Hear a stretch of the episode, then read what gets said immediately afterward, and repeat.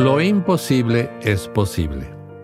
Devocionales de Adviento de Cristo para todas las naciones, escritos por el reverendo Omar Weber.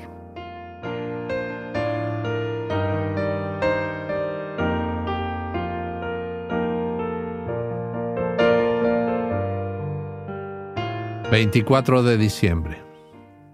Estar con Dios hace bien. El texto bíblico para hoy se encuentra en Mateo capítulo 1 versículo 23 donde dice, Una virgen concebirá y dará a luz un hijo, y le pondrás por nombre Emanuel, que significa Dios está con nosotros. Los relatos que hay en la Biblia acerca de personas que se encontraron con Dios, vieron su gloria o tocaron un pedacito de cielo, se describen como momentos únicos de paz, de sensaciones indescriptiblemente agradables.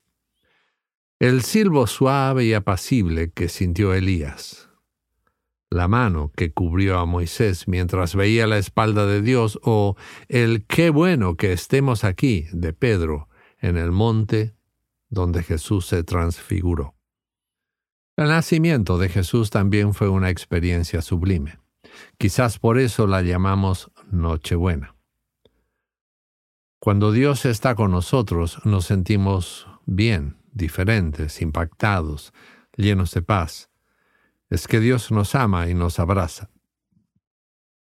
La historia del nacimiento y las profecías muestran claramente que Dios viene a estar con nosotros. Nosotros no somos capaces de acercarnos a Él. Tenemos miedos, dudas, incertidumbres. Hemos sido engañados y sospechamos de Dios nos sentimos indignos. Es por eso que Dios se hace carne, un ser humano. Se humilla para estar con nosotros y mostrarnos su amor. Amor que se consuma cuando Jesús entrega su vida en la cruz y resucita para salvarnos de la muerte. Y para que experimentemos su presencia todos los días hasta el fin del mundo, hace su morada en nosotros a través del Espíritu Santo. Dios ha venido Dios está con nosotros y nos sentimos muy bien. Y algún día estaremos con Dios para siempre y esa experiencia será eterna, más que una simple sensación de bienestar. Dios ha venido, Dios está aquí. Que su paz y amor abracen tu vida y te hagan sentir bien. Oremos. Gracias, Señor, por estar con nosotros por medio de Jesús y del Espíritu Santo.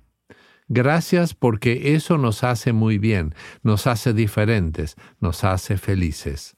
Amén. Para reflexionar. ¿Cómo te sientes cuando te encuentras con Dios en la adoración? ¿Qué cosas te impiden creer que Dios te ama y quiere lo mejor para ti? ¿Cómo puedes compartir el mensaje de que Dios está con nosotros en esta Navidad?